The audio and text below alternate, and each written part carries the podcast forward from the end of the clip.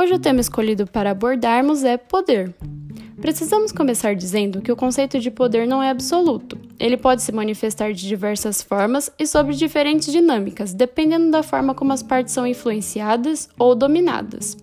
O poder, visto como uma situação relacional, portanto, pode ser entendido como uma relação social em que um ator individual ou em coletivo afeta o comportamento dos outros, com o objetivo de fazer com que as coisas aconteçam de acordo com seu conjunto de elementos disponíveis. Em uma aplicação mais prática, feita a partir do que foi discutido nas aulas, compreende-se o poder como uma série de ações que vão desde o confronto direto em alguma guerra até as chantagens econômicas por meio de sanções ou incentivos tributários. O Estado tem como elemento básico de sua ação o elemento poder de seus agentes, seja em seus relacionamentos com os demais Estados ou para uma ação interna. Dentre esses agentes podem estar incluídos exército, presidente ou até mesmo CEO de empresas. Já com relação às suas manifestações, vimos que pode ser utilizado por meio de constrangimento comportamental e coerção. Por fim, as fontes de poder podem ser a posse de recursos e poder de decisão, por exemplo.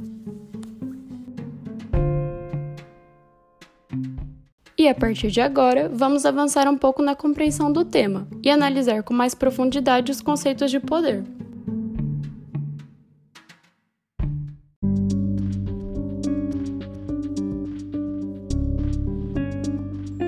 Seguindo os conceitos de poder, os autores Barnett e Duval tentam qualificar os poderes, criando as taxonomias dos tipos de poder. Seguindo essas tipologias, nós temos o poder compulsório, que está próximo do entendimento da teoria realista. Esse poder se manifesta numa relação social em que um ator ou agente diretamente tem capacidade de moldar as ações ou circunstâncias de outros atores, esse poder implica na habilidade de fazer com que um Estado faça algo que ele não faria.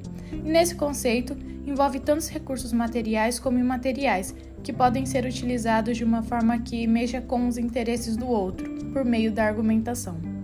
O poder institucional está próximo do entendimento dos neoliberais, sobretudo o liberalismo institucionalista. Nesse conceito de poder, as instituições internacionais que mediam a relação entre um Estado e outro não há um poder direto sobre o outro, se encaixando no exercício indireto de poder. Sendo assim, podemos usar a ONU e o FMI como exemplo. Os dois últimos tipos de poder definidos por Michael Barnett e Raymond Duval seriam o poder estrutural e o poder produtivo. O poder estrutural é o poder no qual é especificado como as posições, papéis e interesses dos estados são definidos pela posição que os mesmos ocupam no sistema internacional. Ou seja, por mais que o Estado possua muito poder individualmente, ele ainda está inserido dentro de uma sociedade internacional e de uma estrutura maior do que ele mesmo. Então, ele vai ter que seguir e jogar conforme as regras dessa sociedade. É, por último, a gente tem o poder produtivo, que é um conceito um pouco mais subjetivo e por isso um pouco mais difícil de ser entendido é, ele se relaciona com o significado que se dá a algo através de discursos, processos sociais ou sistemas de reconhecimento.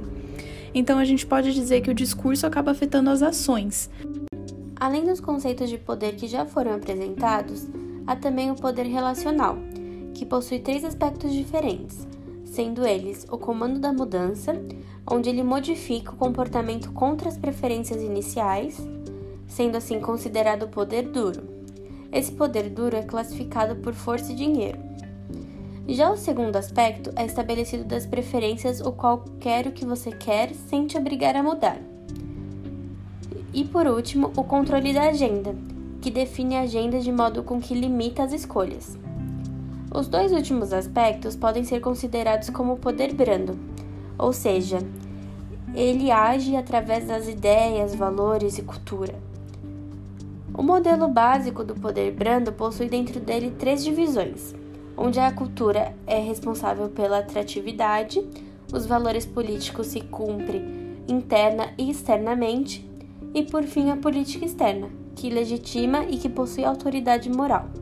O sistema internacional é um ambiente complexo, pois ocorrem as mais variadas formas de conexão, com base no que foi apresentado ao decorrer do episódio, é possível concluir que outros agentes passaram a disputar o exercício de poder, mesmo que de forma indireta, bem como os atores não estatais, que se apresentaram de diversas formas, organismos que pretendem regular uma coletividade das nações, empresas transnacionais ou mesmo ONGs e organizações clandestinas.